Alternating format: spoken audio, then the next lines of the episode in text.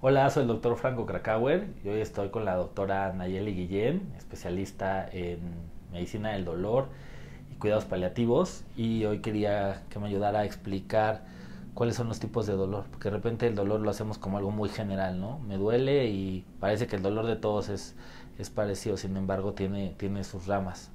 Claro, gracias. Es muy importante diferenciarlo, porque en base a ello va a ser su tratamiento. El dolor lo podemos clasificar de muchas formas. El que es más común es por el tiempo de evolución. Es así que lo clasificamos en agudo y crónico. Recordando que crónico hablamos regularmente de una periodicidad de tres meses. Sin embargo, va a depender de cada una de las causas que tenga el dolor eh, esta duración, ¿no? Pero también lo podemos clasificar eh, por el tipo de lesión que tiene o cómo se produce. Aquí sí quisiera aclarar un punto bien importante donde el paciente a veces se confunde.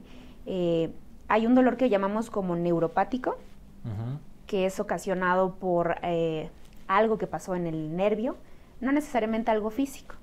Y el no neuropático, ¿no? que nosotros en términos médicos le llamamos somático. Eso es muy importante porque si el profesional de la salud no diferencia estos términos, tal vez el tratamiento no es el más adecuado. De aquí que eh, no hay un solo medicamento que sirva para todos los dolores del mundo, ¿no? El paciente a veces tiene un dolor de cabeza, el dolor de la rodilla, el dolor de la asiática, ¿no? Muy común eh, y muy temido, y no necesariamente una pastilla nos va a solucionar esos tres.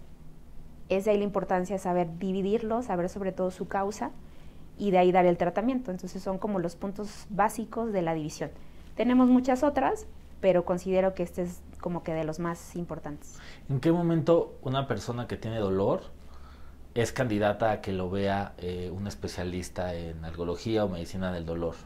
Yo diría que, siempre es buen candidato, pero cuando se trata del dolor crónico es como obligado. Eh, a veces la gente no sabe que el dolor necesita un tratamiento, ¿no? O tienen mucho esta idea de que si tomo mucho medicamento para el dolor, después nada me va a hacer y, y por lo tanto no hay que tomar el medicamento. Entonces no funciona así, ¿no? Funciona de forma distinta. Lo que queremos es que ese dolor no se cronifique y para eso pues hay que dar un tratamiento adecuado. Eh, algo importante de resaltar es justamente los tratamientos, ¿no? Ya tenemos en México muchas complicaciones secundarias al uso de medicamentos y el síntoma número uno de consulta en México es el dolor. Es decir, podemos esperar si tenemos una manchita o alguna otra cosa, pero si tienes dolor es una causa que quieres ir ya inmediatamente al médico para tratarlo, ¿no?